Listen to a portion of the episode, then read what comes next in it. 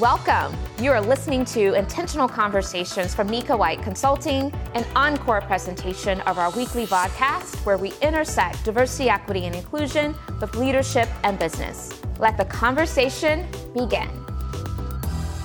It does me great pleasure to give a formal introduction of today's guest co host. And so I'm going to read her bio and then I will invite her to greet this audience in her own way. And so get prepared, podcast community, because you know what we like to do is show great appreciation through those emojis, through those sentiments that we share in the chat. So be prepared for that after I finish reading her bio. So today's guest co-host is none other than Farah Harris. Farah Harris is a psychotherapist and the founder of Working Well Daily, a company that approaches workplace belonging and well-being from a clinical and emotionally intelligent lens.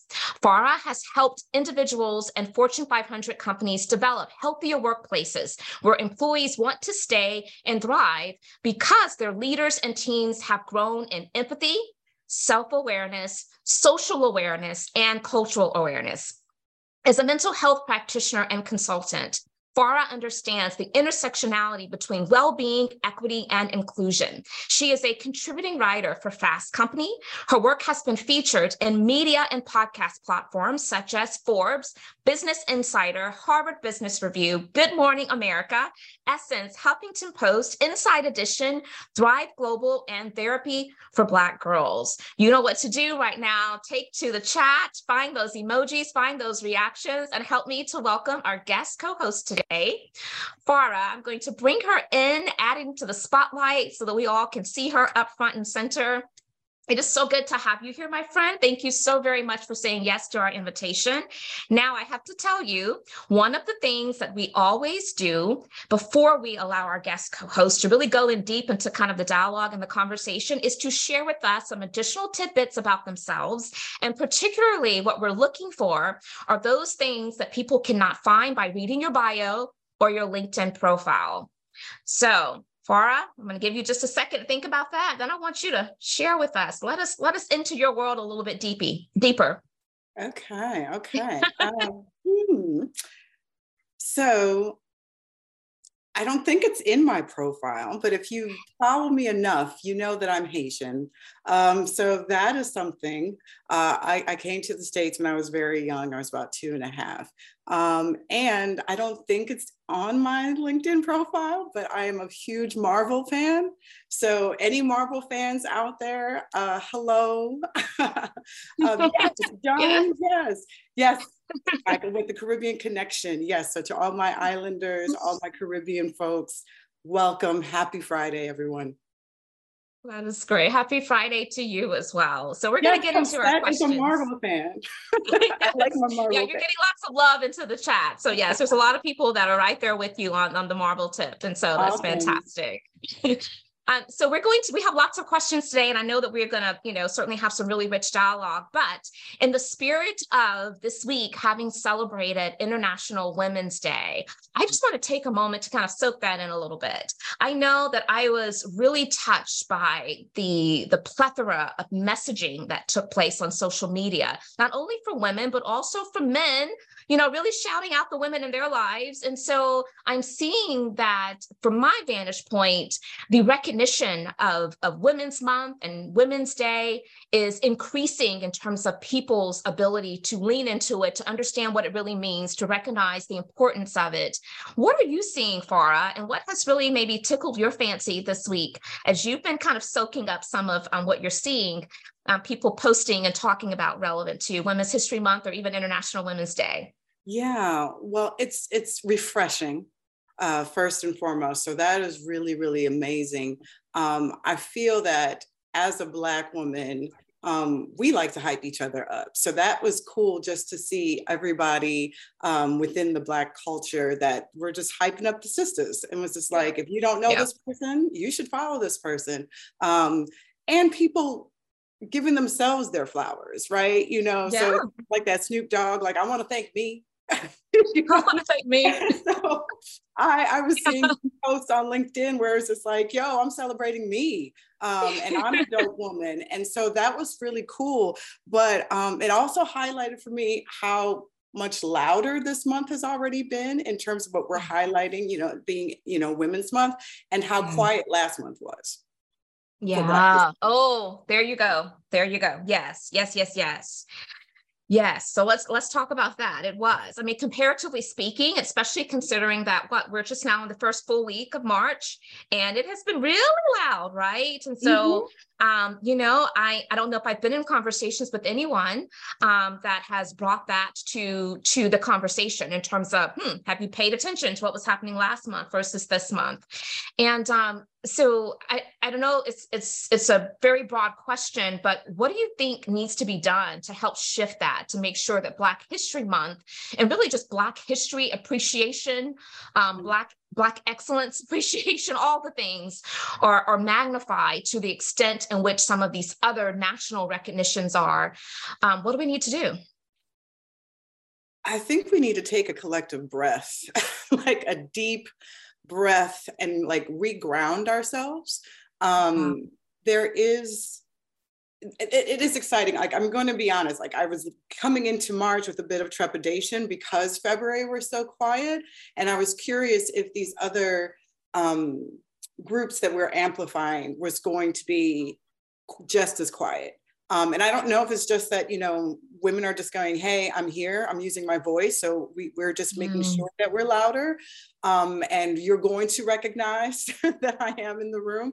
Um, but I think when it comes to celebrating blackness, African American blackness, um, the the excellence, there's been so much of this pushing towards doing anti-black work, um, doing anti-racism work, um, that there seems to be a bit of maybe genuine allyship fatigue, and I'm also going to say uh, in disingenuous or or performative mm-hmm. allyship fatigue, yeah. right? You know, so yeah.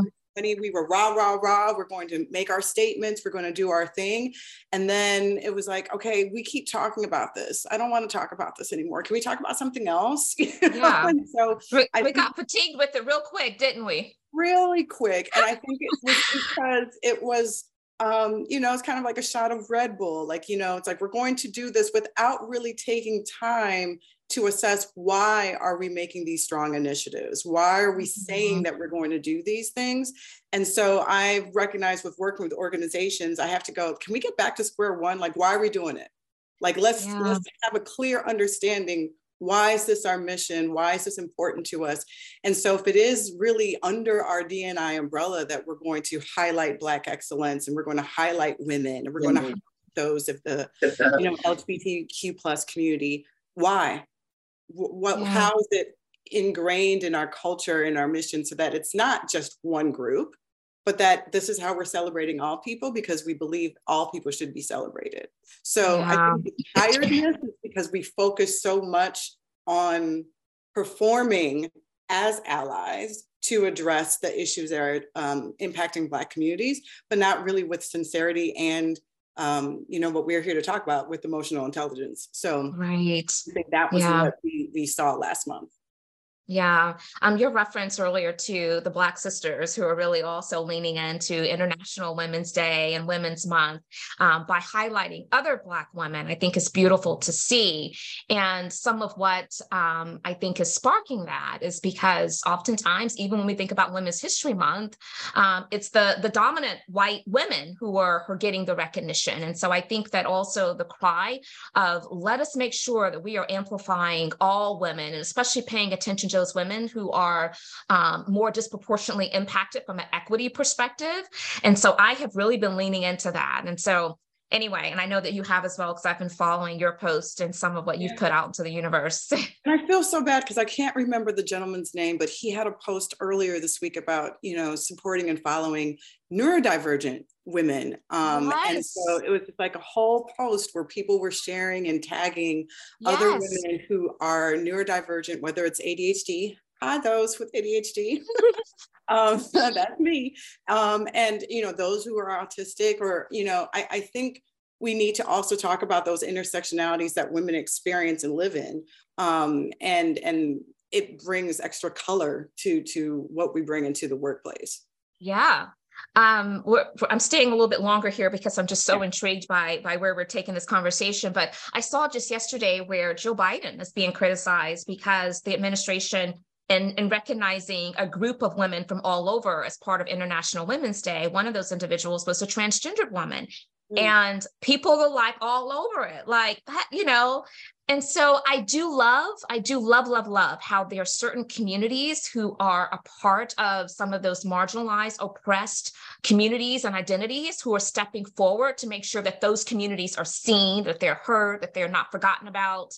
And um, so it just reminded me of, I think that's why, you know, all the Black sisters are like, yeah, let's let's celebrate this Black woman and this Black woman. Communities are really trying to band together with their collective effort to make sure that you know their their their their identity is not being left out of these very important yeah. recognitions and conversations so because how does okay. it you no it doesn't celebrated well exactly it doesn't it doesn't not at all yeah. not at all yeah so let's talk about emotional intelligence because I know that is a big part of your platform. You talk about it a lot. It's like really um, part of who you are and how you show up to the world in terms of really amplifying that. Yeah. And so, what does emotional intelligence um, play in creating belonging and psych safety? Tell us about the intersection and the connectivity between those three.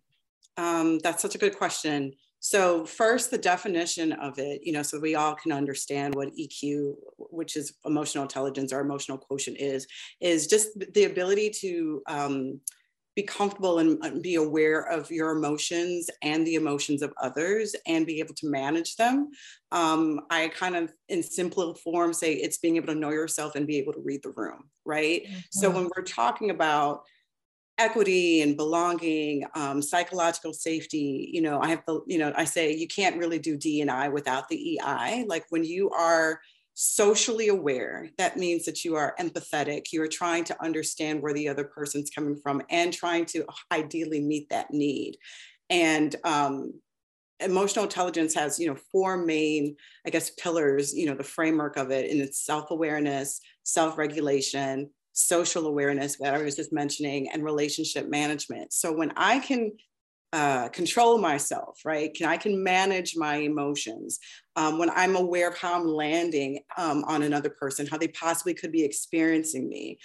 I am creating a space where I am intentional on ideally um, creating safety. Like I can't necessarily determine safety for somebody else. You know, I often say this when I do processing sessions for um, for corporations. I can't say this is a safe space. You have to right. determine that, right? Mm-hmm. But I can be intentional on being present, on being open to listening to what you have to say, on being patient, um, being slow to speak, right? And just being able to go, well, what could they be um, saying is that really the intent? You know asking more questions to get clarity. So when we're talking about belonging and psychological safety it goes beyond just the people already in the room. So when we think about eq it's actually thinking about before they even get into the room how are you considering them right? So when someone goes to your website is it just stock images of you know diverse people but then they go mm-hmm. to um, all of the top leaders and they look a certain way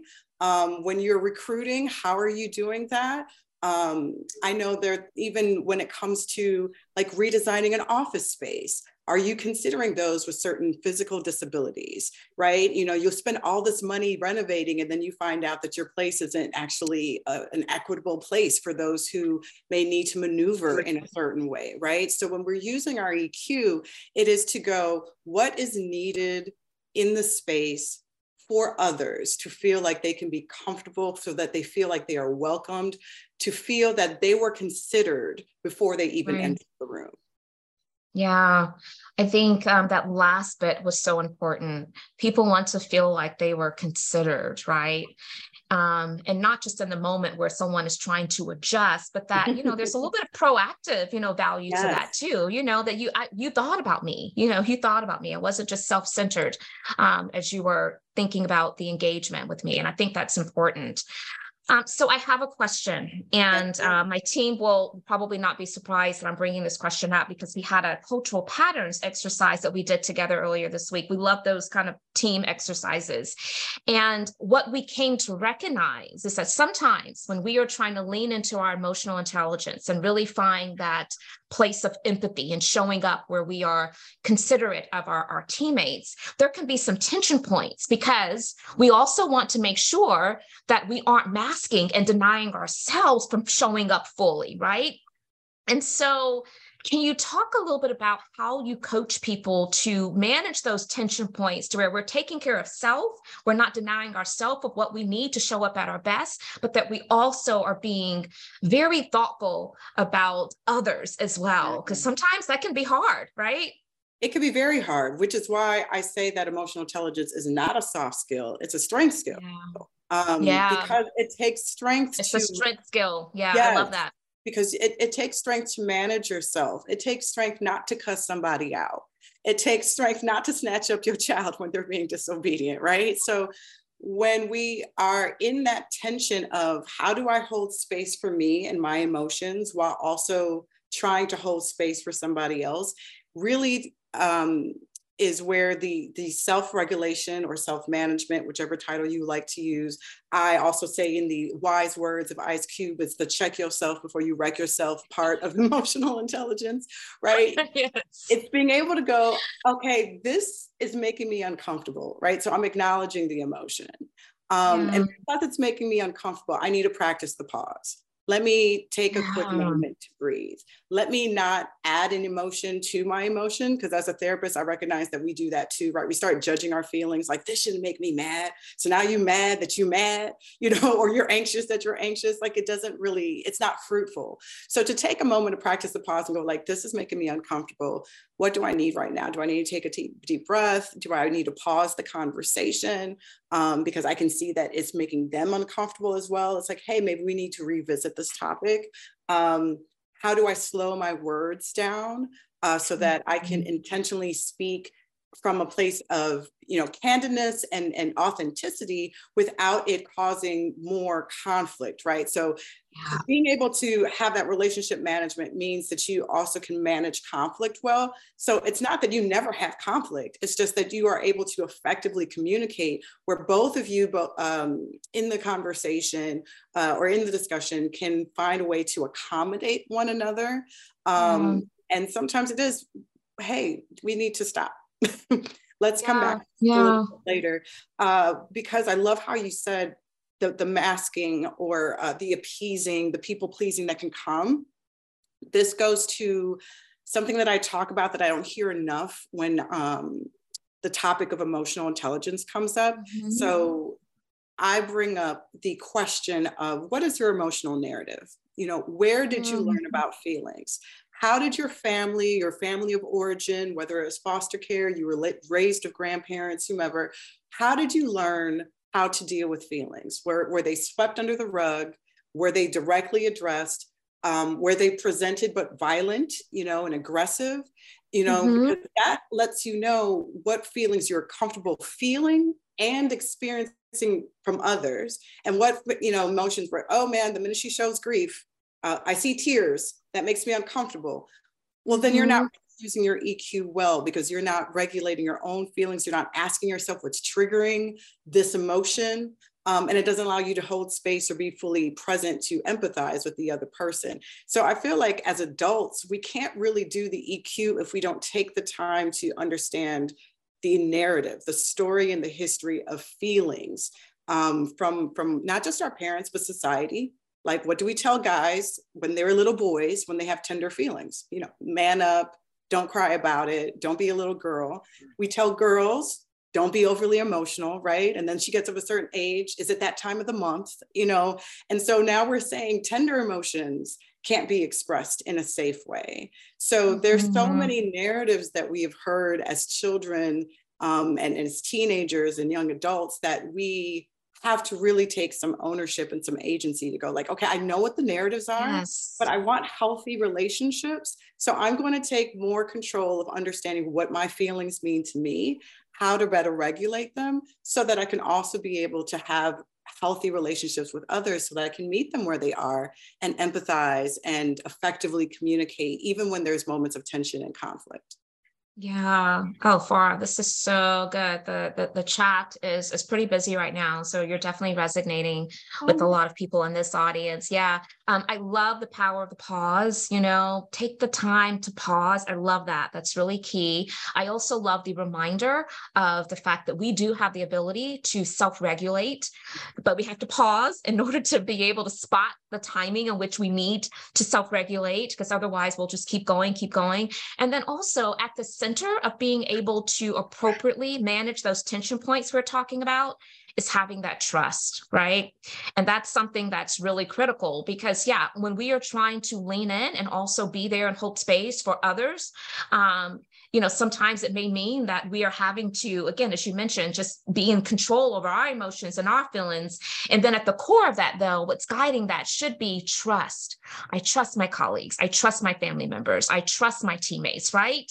And then that can help, I think, as we're trying to navigate those tension points. So you're bringing a lot of wisdom to this conversation, and you are so well suited to be in this space doing the work that you do. So, uh, so I want to talk a little bit about how using emotional intelligence can really help us as it relates to self care rather mm-hmm. than survival, right? Yes. yes. it is so key. It's kind of um, a, a bit of a chicken and an egg, right? You can't have really good self care without the EQ, but you can't practice high EQ without the self care. Right. So what I mean by that is that, like, the bedrock of emotional intelligence is self awareness. So, the more I'm able to understand myself, what I'm thinking, what I'm feeling. And so, how do we use that to practice self care? Well, if I'm aware that this sparks joy, then I want to figure out how to do more of that, right?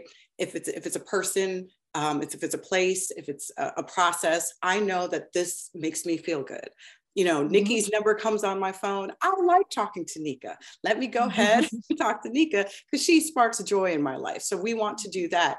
Oh, this process is a bit frustrating. Um, I don't feel as skilled to do it. I, I feel that it, it drains me. Okay, what is it about this skill that can be delegated to somebody or, or this process that can be delegated to somebody else? Um, what time of the day is best for me to do something that i don't necessarily want to do? Like where do i have the emotional or mental capacity to do that? Um, but it, it's being able to ask ourselves in real time in the moment how does this make me feel? Does it energize me or does it drain me? And so the more you're able to recognize what energizes you okay well i need to find intentional time to either practice this thing or to be with this person or to go with this go to this place yeah. the things that drain us we go okay how can i limit that because that causes stress mm-hmm. mm-hmm. so, so, is it mm-hmm. a person that has passed expiration date do they need to leave my life you know is yeah. it a thing that i keep doing that i go well why am i doing this um, you know so the holidays have been interesting these last few years and um, I'm so grateful for a husband that's supportive. So he was just like, why are we cooking a whole Thanksgiving meal? Like, I don't want you tired and stressed. Let's just cater.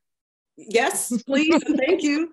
So we started to do that because sometimes we will put these I, am going to use the word again narratives. We put these narratives in our mind that we have to do things right mm-hmm, a certain way. Mm-hmm. I need to have all the fixings. I need to make things from scratch. I need to have all of this. And it's like, who said and and why right. and and again you know that marie kondo does it spark joy like if it doesn't then how is this really making it a memorable you know experience for you and, and your friends or you and your family so using our eq is to in um, in real time practice doing that self audit and asking ourselves the question how does this feel for me? Is this right for me? Um, the more I'm able to know what feels good, what is right, who is right, then I make sure that I'm in great, you know, um, increasing that that that presence, that uh, process, that whatever, so that I have the life that I want to be living in. You know, I'm I'm, I'm designing my life, right? Yeah, no, that's so good. So EQ helps us to avoid or minimize the self-induced stress yes. that we can bring on to ourselves. Um, I'm paraphrasing here, but that's what I got out of all those nuggets that you just shared. And I think that's really important to amplify.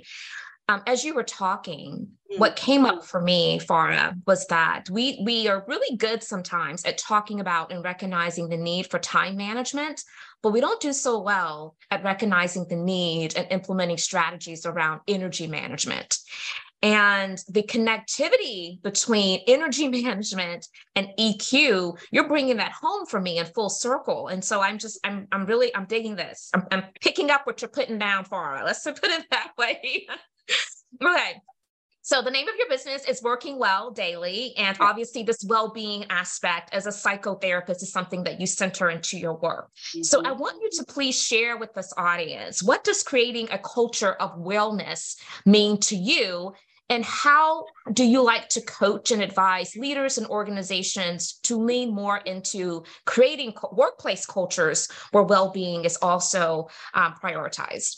Yeah. So though I do most of my work obviously with with corporations and organizations at the end of the day i'm i'm talking about people right? It, individuals because corporations are you know it's a, it's a building but it's a building full of people.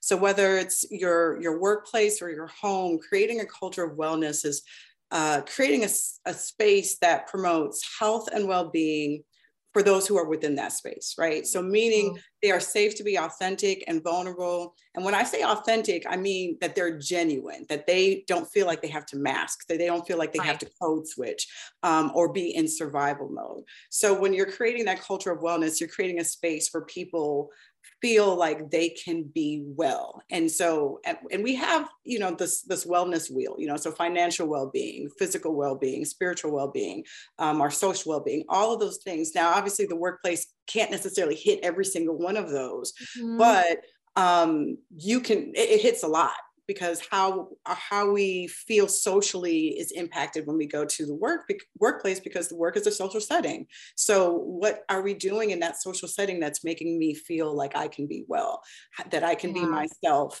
Um, and when I say myself again, the best version of myself that is genuine, that is not a. am um, not sending a representative to the workplace, right? right? I'm not hanging myself at the door when I come right. in, but I can bring myself in in the correct context of the workplace. Um, and the same thing, you know, I, I, I challenge those who are parents because I, I, have three littles.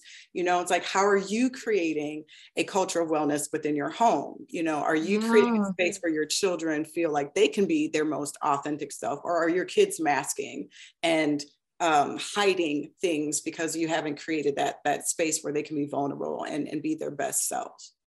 Yeah, no, I love that. You're, yeah, this is something that applies not only to our professional lives, but our personal lives as well and in our families. So that's great. So you have something that you refer to as the WELL method, W E L L. Share with us a little bit about that and why is it beneficial? So, my WELL method, uh, the acronym stands for Well Being, Elevating Emotional Intelligence, leveraging psychological safety and learning self-care. And so again, I, am speaking to the organization as a whole, but I'm also speaking to the individual. So an organization that is using the WELL method is making sure that part of their culture is having individuals and teams that are um, enforcing wellness, self care, emotional intelligence, and creating a space of psychological safety within yeah. their team. And as an individual, whether you're a leader or you're an employee, um, that you are also thinking about implementing well-being self-care eq and psychological safety wherever you go so that's when your friendship groups that's within your own family um, and and if we are cognizant and intentional we can see how they all integrate together so that they can create the sense of, of belonging um, and, and safety. So that we're using the eq to go like how am i feeling? How are other people feeling? yeah how am I being intentional about what is impacting my well-being? Am I doing my due diligence to have um, self-care practices, not just on Saturday, not just you know 10 months down the line? Um, you know, my definition of self-care is the intentional daily act of creating a life you don't want to run away from. Mm-hmm. And for mm-hmm. that to be mm-hmm. it, you have to use your EQ because you have to be in touch with yourself and go intentionally. Yeah. What do I need to do today? You know how yeah. can i be self-aware how can i in the moment um, practice my emotional intelligence so that um, I'm able to have more contentment and more satisfaction and minimize. It's not that you'll never have burnout. It's not that you right. never want to run away. Trust me, there were plenty of times I wanted to run away.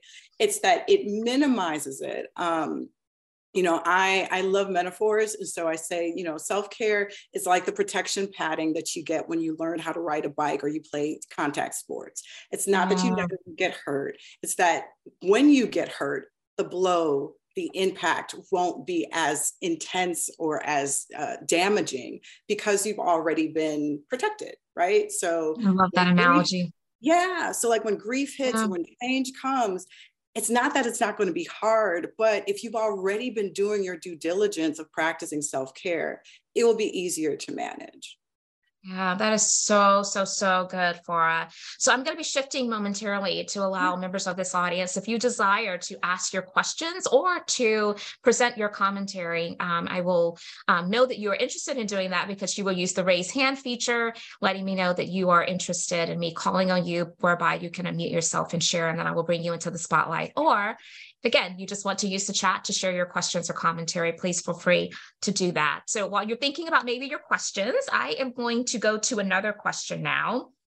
And I want to talk about the fact that I think considering you are a psychotherapist and you're in this work of, you know, well-being and you work with a lot of corporations, you must have a, a, a philosophy around the importance of um, having therapists as part of the HR function, the leadership function within mm. organizations. And so, what are your thoughts on that? And how would this shape the way that the company culture is enhanced or maintained if such were to become now a phenomenon that is now commonplace? Mm. What is that mm. going to take? And is it necessary? Mm, Nika. Mm, okay. So, I like this question. Um, I believe every organization should contract or have contracts with multiple therapists. I do not believe that they should have an in-house therapist. Okay. Um, yeah. Similar to to the discussion, I'm, I'm, I do not want to really get into it, but similar to the discussion of should D&I report to HR? Yes.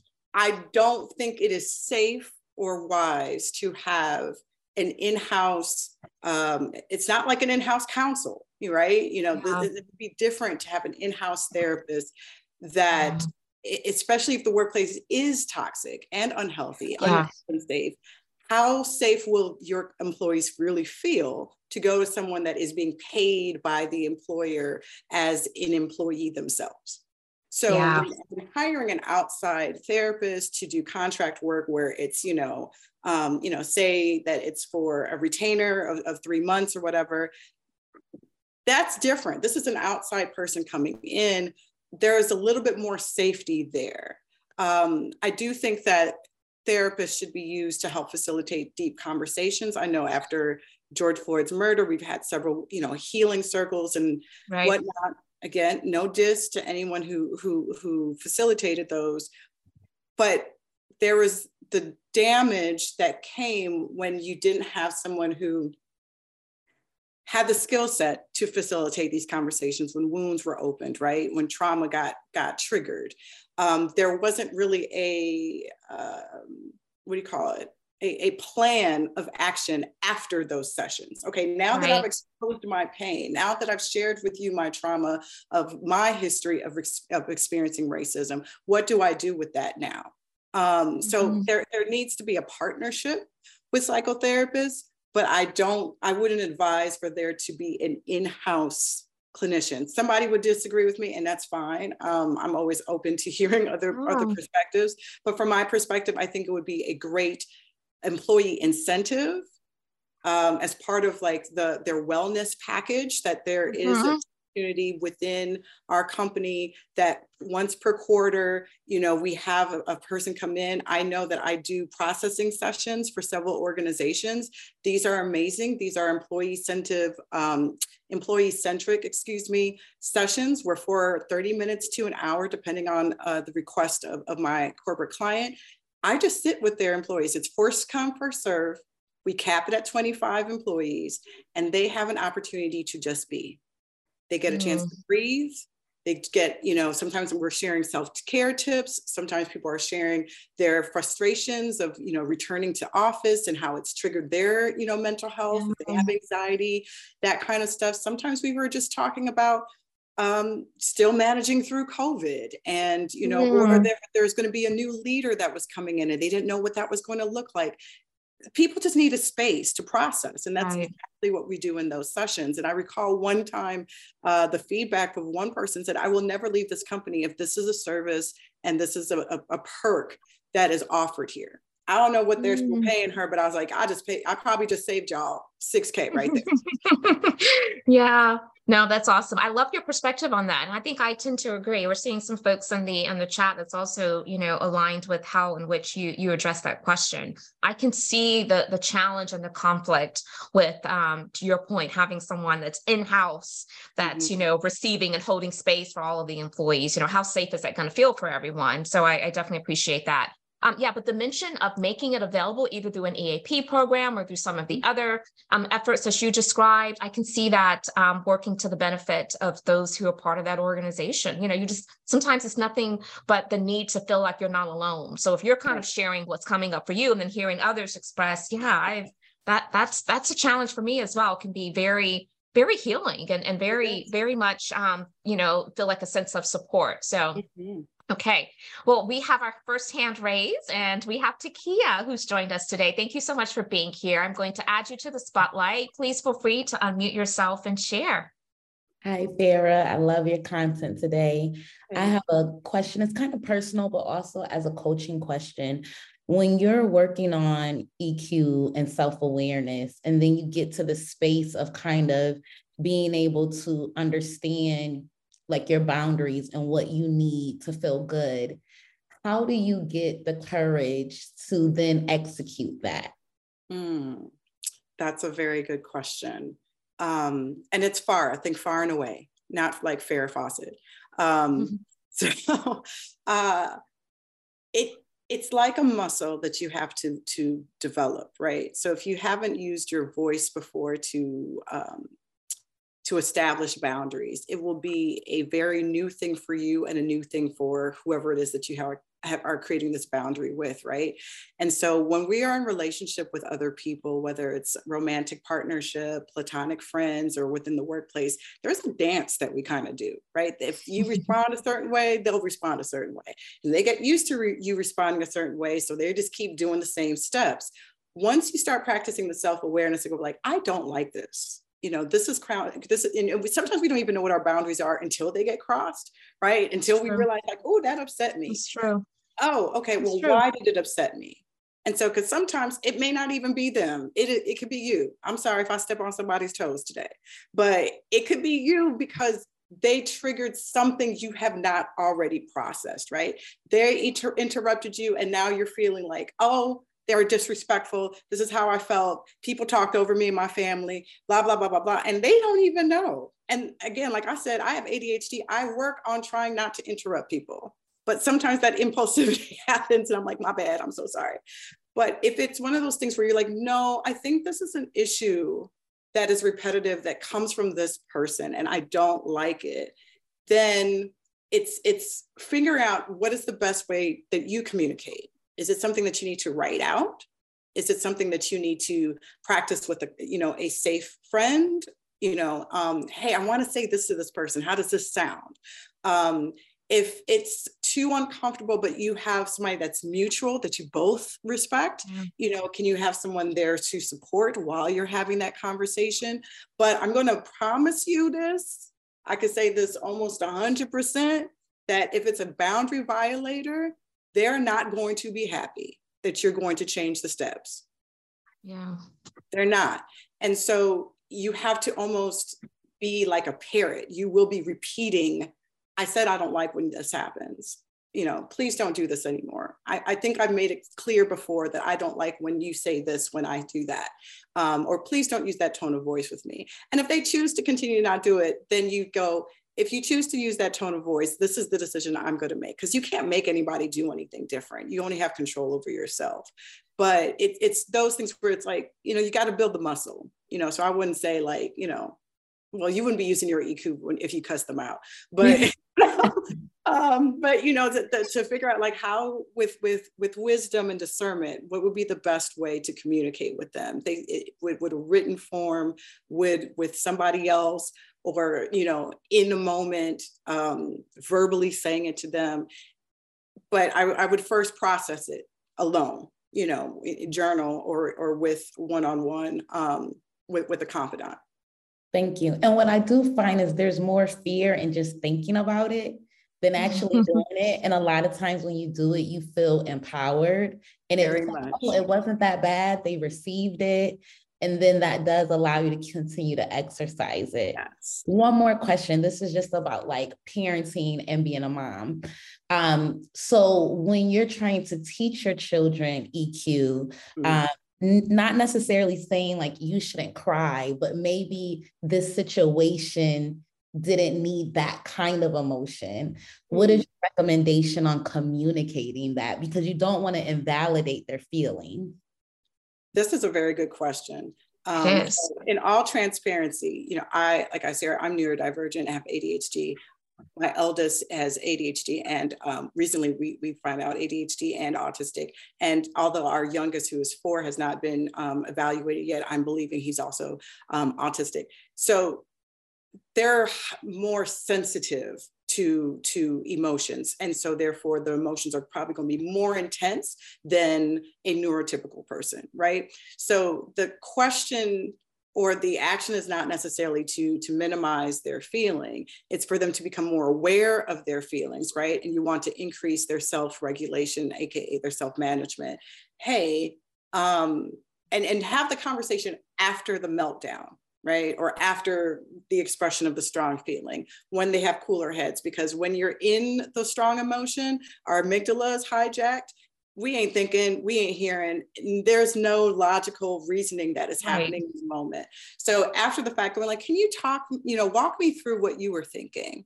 Can you tell me, can you tell mom what made you feel this way? You know, because sometimes the anger, which is what my eldest usually is his default reaction, is masking of shame, right?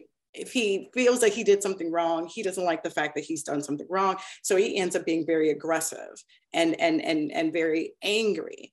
And so he doesn't know how to sit with that other emotion of shame in this vulnerable space. So it's like what can you do? He's learned it's not always something that works out. Living in the midwest but when it's nicer outside he realizes that the best way for him to emotionally regulate is to go for a walk and so mm. he'll leave and I'll just be like, bye, you know, he'll go for a walk and he'll come back. And I've also taught my children how to apologize with emotional intelligence. So they always know how to say, I am sorry for raising my voice. I didn't mean to hurt your feelings. I will work on this, you know, so they take the accountability. But in real time, sometimes you just have to let them have the meltdown. Thank you. Mm-hmm. Thanks so much for being here, Taki. I really do appreciate it. That was um that was so good for us. So so good. Um and you said that you teach your kids how to apologize with emotional intelligence. I bet that there are a lot of adults that also need those lessons. and so I want I want you to take maybe a minute or so to help educate us adults on mm. how to appropriately apologize centering EQ.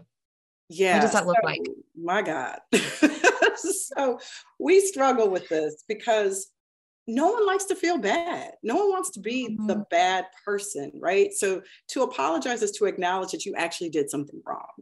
Um. And so that takes some self reflection and some self regulating. It's like, ah, I like the appearance of being good. Like, what does it mean? Because then we tell ourselves a story. If I if I did something bad, then I am bad which isn't the case, right? Right. So when we're apologizing, we have to first, you know, practice the pause, regulate our emotions so that we can also recognize that we've hurt someone, right? Whether we agree that we've hurt someone does not matter. If they have told us that what they said or what we said hurt, we have to acknowledge that and just go, I hear you. I see how what I said or what I did hurt you. And for that, I apologize. Um, and then I feel like you have to make sure that there is some type of not necessarily reconciliation but what are we what are we turning away from and walking towards right so i'm i will know i will try my best this is what i tell my kids because there's some stuff where it's like i can't guarantee i will never do this again um, mm-hmm. um, so it's like i will try my best to not raise my voice or to not belittle you you know i may need some help can you give me you know sometimes again with partnerships you know when we're we're in mm-hmm. romantic is there a code word when um, you know you may feel like i'm emasculating you or something like that you know um, but it is really taking that moment to practice the pause i'm like dang it i messed up i don't like the way that mm-hmm. but i want mm-hmm. This relationship right we got to think about the bigger goal it's not your ego if the greater goal is connection then you got to move your ego aside and go i see how i what i said actually is hurtful and for that, I apologize. And to also ask the other person what apology looks like for them. You know? Yeah. Some people yeah. literally need to hear the words, I am sorry. And you could be I like, you know, I apologize. And hearing I apologize means nothing. Some people need to hear I am sorry. Um, you know, in our house, just because of our faith, most often the, after we say, you know, I apologize, I am sorry, then it's like, do you forgive me? Do you forgive and, me? Yes. about that. And then, you know, there's sometimes it's like, yes. and then there's other times it's like, um, give me a minute give me time. Give me space. Give me, time. give me some space. I and can get there, but I need a moment. right. yeah. Like, I, no, I that is real apology. talk. Right. You know, I, I take that. your apology. I'm working on the forgiveness, but you know. Yeah. Need a little space right now. Yeah. I love that. We often talk about at NWC how, you know, there's value in asking people, what does support look like for you in this moment? And so as you were sharing, sometimes we need to ask the person on which we are engaged with, what does an apology look like for you? What's an appropriate apology look like for you? So I love that. I have not tried that before, asking that very explicit question. But um, I, I am gonna, that's in my toolbox now. So I'm gonna use that. I also love the idea of um, sometimes you have to have a code word. My partner and I, our code word is reset. If we know something has happened, it's like, okay, let's reset. I like and then after after those code words are delivered, then it's like, okay, that means we both need to spend some time just kind of pausing and just quiet. Don't just go immediately into like, okay, but let's just reset. Right. And then if and then if we really are being playful, part of our apology is going to the other person and saying, Are you sorry? Which is not the right apology, I know but it helps. But it's your culture, right? It's the culture between your relationship. So that would work for you. I love that. That is great. Okay, so we're getting close to the top of the hour, but I dare not uh, move forward without giving you an opportunity to talk about a book that you have um, that's going to be released. So give us the release dates, give us all the details, give us what inspired it. We want it all. Yes. Uh, I wish I can give you an exact release date, but don't worry, it's soon. So okay. it's like next quarter. Okay. Okay. So, okay. Um, so literally within the next couple of months, I'm so excited. Uh, for those who are part of my pre-launch team, you will get the first notification of when that release date is, uh, and you can sign up at workingwelldaily.com/books. Um, so the book is titled The Color of Emotional Intelligence. Um, mm. This is my first baby in, in written form. Uh, so I know, Dr. Nika, you have three babies. Um, so I'm, I'm trying to get to your level. But ooh, this one was, was an interesting one to, to, to birth. Uh, so the, the premise of it, I, I, should give you the subtitle. So it's The Color of Emotional Intelligence, Elevating Our Self and Social Awareness to Address Inequities. And mm-hmm. it highlights um, how we don't all use EQ in the same way based off yeah. uh, based on where we are in society, right? So you you asked earlier about you know um, how do we use our EQ not to survive, but also as uh, as as self care, so that we're not like masking or code switching. So I address this in the book. So for those who have like no knowledge of what emotional intelligence is, part one literally is that it's like an intro to yeah. to I call it emotional intelligence in black and white. And so we go over the pillars, the frameworks that we all can have the same footing and understanding once we go into part two of the book, which is emotional intelligence and color. And that's when we're talking about how those who've been put pushed to the margins use their emotional intelligence differently. There's a heightened level of social awareness. We are reading the room more when we are women, when we are Black, when we are Indigenous, when we are neurodivergent, uh, when we're part of the LGBTQ plus community, because most of these places that we're in aren't necessarily safe they have been proven to not be safe. And so um, what does that look like? How, do, how does that show up because of microaggressions? How does that show up because mm. of racial trauma? Um, how do we, you know, address the issues like all lives matter, you know, all of those things.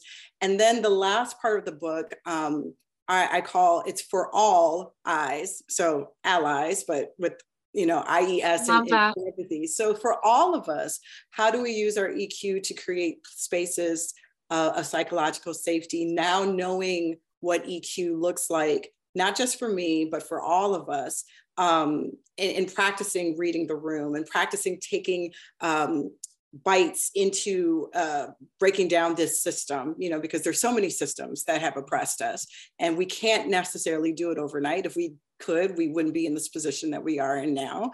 And so um, these three parts are what come together uh, to create mm-hmm. the book, The Color of Emotional Intelligence. I love that. The color of emotional intelligence. So can people pre-order right now? I know we did place the workingwelldaily.com slash books into the, the chat, but can people pre-order right now? So with our marketing plan, we are not doing pre-orders. So mm-hmm. it's yeah. It, once it releases this um, when you get it. Okay. Yes, yes. Nice. Well, congratulations. I know what that journey is like. And so I'm super excited for you. We'll have to have you back once the book is out and available to the universe so that we can be in conversation about it. But um, this has been so riveting. Um, we do have maybe like two or three minutes left. And so I want to give you an opportunity to kind of close this out in whatever way that feels appropriate for you. If there's something I have not asked you about that you want to socialize with this community, please do so. And um, but just but just thank you. Thank you so much for being here. I'll give you the floor. Oh, appreciate it. I thank you for having me. This was a great way to end the week um, and start the weekend. Um, for those who are actually thinking about, well, I, I, I want to figure out how to actually raise my EQs. There's something that I can do. Um, a simple first step is to actually practice your self awareness by doing a little exercise. So, like first thing in the morning when you wake up, and maybe right before you go to bed, I want you to check in and ask yourself, How am I feeling? And even though it seems like a simple question, for those of us who've experienced trauma, for those of us who our voices have been minimized and belittled, uh, we have learned sometimes to ignore how we are feeling. So when you mm. start the day going, I feel refreshed or I feel anxious about today, you know, um, and to do it without adding any judgment, you know, just acknowledge it. Um, the yeah. more you start doing that, so I, I just said we'll start off with twice a day and then you know maybe during lunchtime and then maybe while you're in the car because what we want to do is be in real time relationship with our feelings so that we're not going from zero to 60 we're not being passive aggressive we're not being surprised by our emotions. Um, i have this whole thing called walking the dog. So a proper dog walking uh, looks like the dog being right next to you. But I know y'all have seen people who the dog is walking them, right? And the dog is leading them and pulling them away. Um, we yeah. don't want that. So we don't want our emotions to be leading us. We want to be walking yeah. with them and managing them well. And for us to do that, we need to actually ask ourselves that question How do How I feel now? Yeah. I love that. That is such a great note to end on. Great check-in question. How am I feeling? Thank you so much, Farah. I am I'm grateful and look forward to continuing to be in community with you. Um, and um, I thank you all for joining us today as well. Have a wonderful and safe weekend. Thank you.